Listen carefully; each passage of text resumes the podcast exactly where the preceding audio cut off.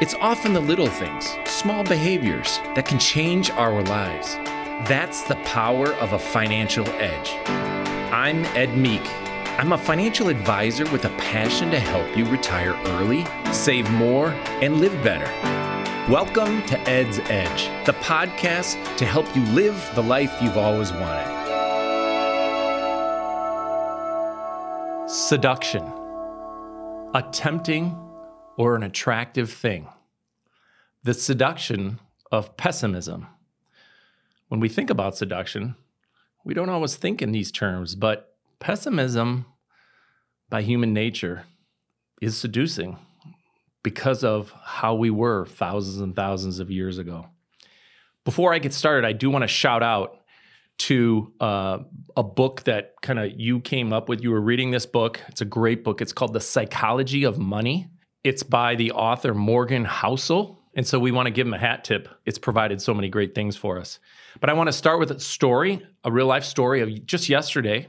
It's an example that we we come across all the time. A client of mine calls me. We're talking about a variety of things. It's tax season right now. And she says, so there's three parties. There's my client, an investor, there's her accountant, and there's me.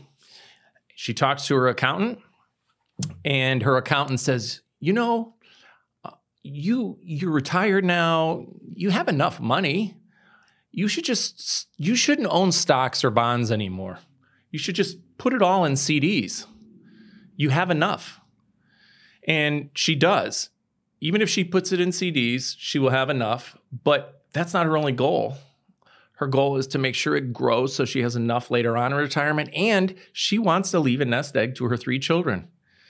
So the accountant is very worried about things that are going on. And this is an example we see all the time. It's an example of, you know, which which person are you more likely going to believe? Our kind of pessimism, like, and even we struggle with this sometimes, like when we see things that are going on in, in kind of the world and how it affects the stock market poorly lately, or just over many years, we still have some of those same feelings internally about maybe we should do something, maybe we should get out, maybe, except it doesn't work very well when that happens, right? And so, um, so it's a good story to kind of start with as as we get going on this idea of uh, pessimism and, and our angst to to be pessimistic. I'd like to show you a chart. It shows us all of what's happened in the stock market, and it literally goes back like over 50 years. And it shows all the different periods of time when things didn't go well. And there's many, many. And so for those of us who have been investing for a while and had your money invested for a while, you can remember, and even even if you're still in your 20s or 30s, you can remember some of the more recent events. But you know, we could see just what happened last year. That's inflation and the Ukraine war. Um, we we see uh, COVID when Trump got elected. Literally, we like saw half the people like we're really worried the stock market was going to plummet. And the other half we're like oh this is great. And so it really depends on you know what your perspective is around things. Um, and then you know the really big one that affected the credit crisis was lehman brothers collapsed and there was a lot of things. But these were all things that really could cause us to be pessimistic and think that this could be really really bad yeah, the Lehman Brothers in particular, that 08 example, uh, 2008, 2009, we're going to come back to that because that's a big one, especially when we talk about worst case scenarios potentially and the true reality. But let's talk about this topic seduction of pessimism. What is it? You alluded it, to it earlier, Ed. The seduction of pessimism is the inherent belief that we want to avoid danger as you had mentioned, it this goes back thousands of years ago. How we are ingrained as humans, avoid danger. It's so important to avoid danger in our minds subconsciously. And so you think about cavemen, and we're, uh, you know, hunting bison, and we see someone coming after us. We're, we're in, we get in what's called this. Many of you have heard of this before: fight or flight mode. We have this stress hormone that hits us, and we have two decisions: we fight it or we flight it. And so when we think about the stock market now and the financial element of all this is pessimism essentially allows us to think, well, here's danger. He's trying, he or she's trying to help me. So it sounds plausible. Well, yeah. I mean, the accountant, right? Like this seems to right now. I feel angst about everything that's going on. My portfolio's down the last year. Like that feels a lot more comfortable if I know I'm going to be in CDs that are safe. Yeah. You know, in fact, um, going back to that uh, chart, um, if you see on that chart, it's like ten thousand dollars in the last fifty years went up to one point eight million.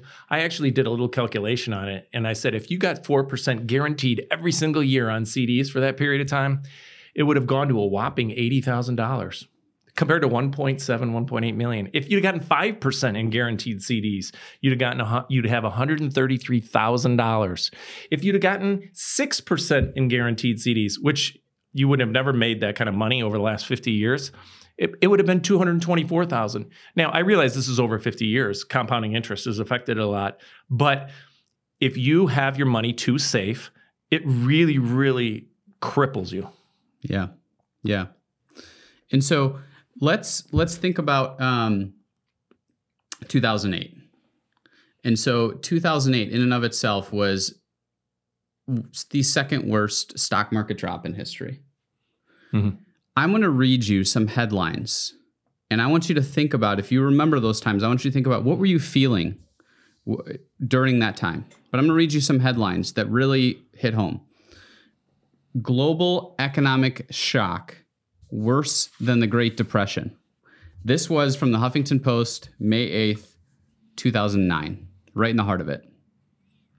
Shortly after the dust had settled and there were bailouts and everything else, here's another headline Financial crisis is the worst the world has ever faced. And this is after the market was screaming, like it had it had bottomed out, and it was go- it was on fire for those couple of years. Yeah.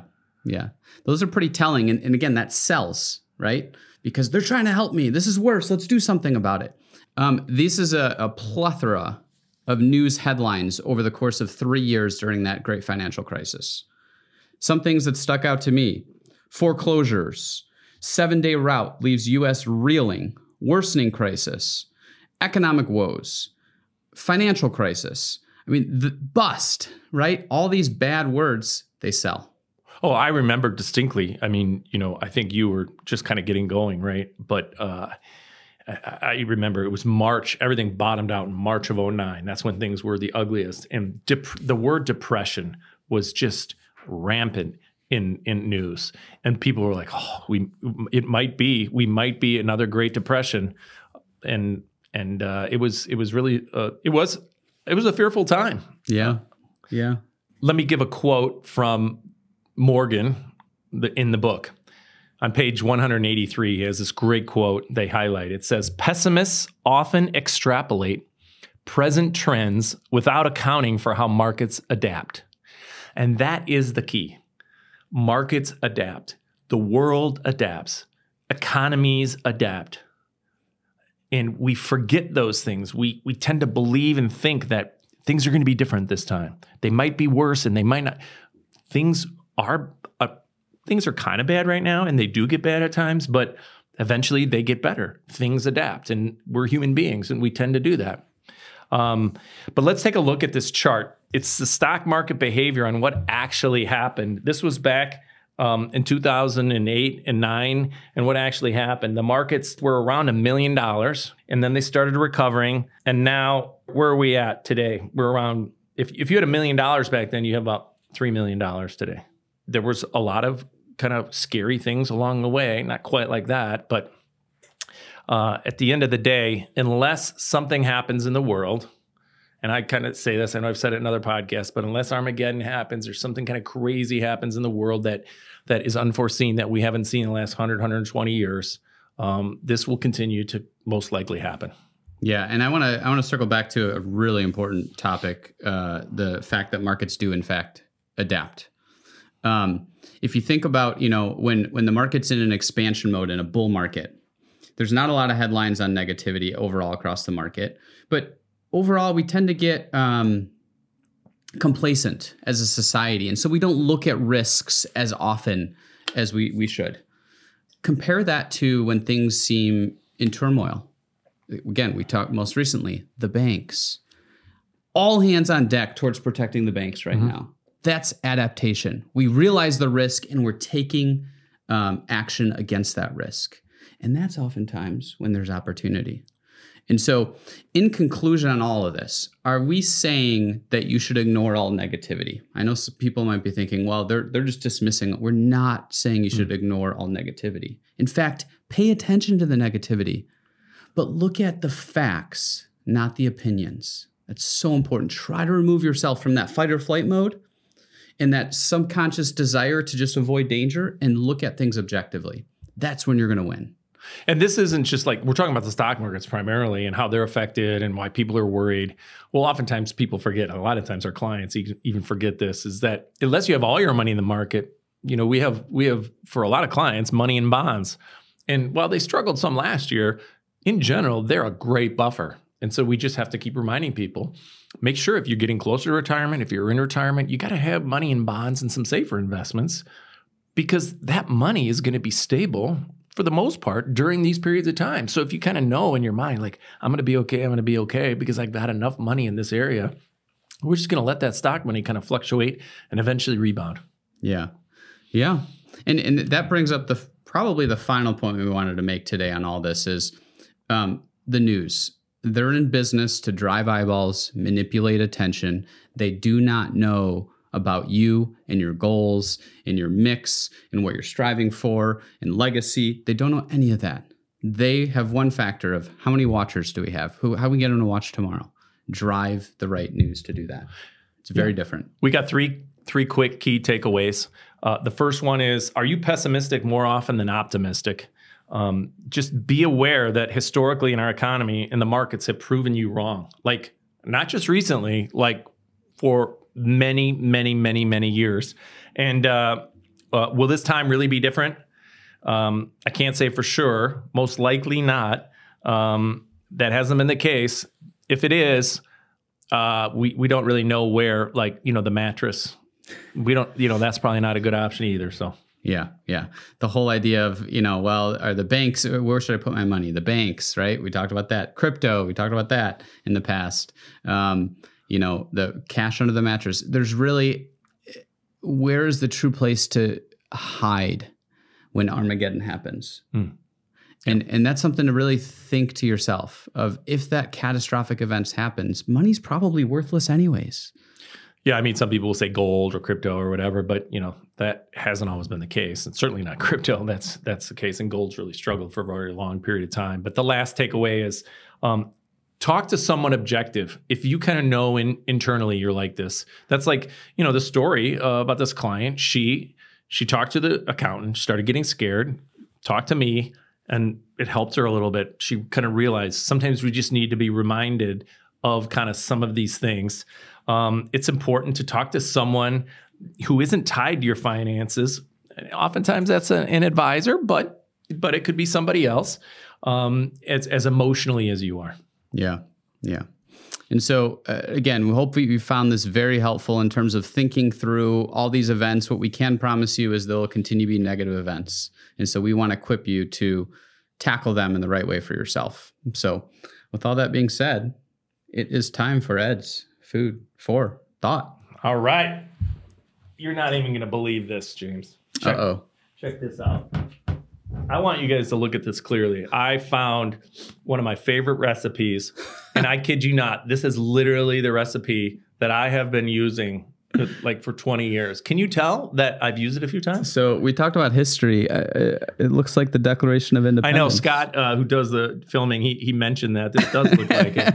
Um, so it uh, shout out to our, our my friend Elizabeth. She gave me the recipe. It's called prosciutto pasta with sun dried tomatoes. And so, if you like sun dried tomatoes, oh, this thing is amazing. And this is not for the faint of heart. And this isn't good for when you're on a diet because okay. there's a lot of cream, butter, pasta, but oh, it's amazing. Um, and so, we're going to have it up on the website. Uh, if you give it a try, let me know what you think.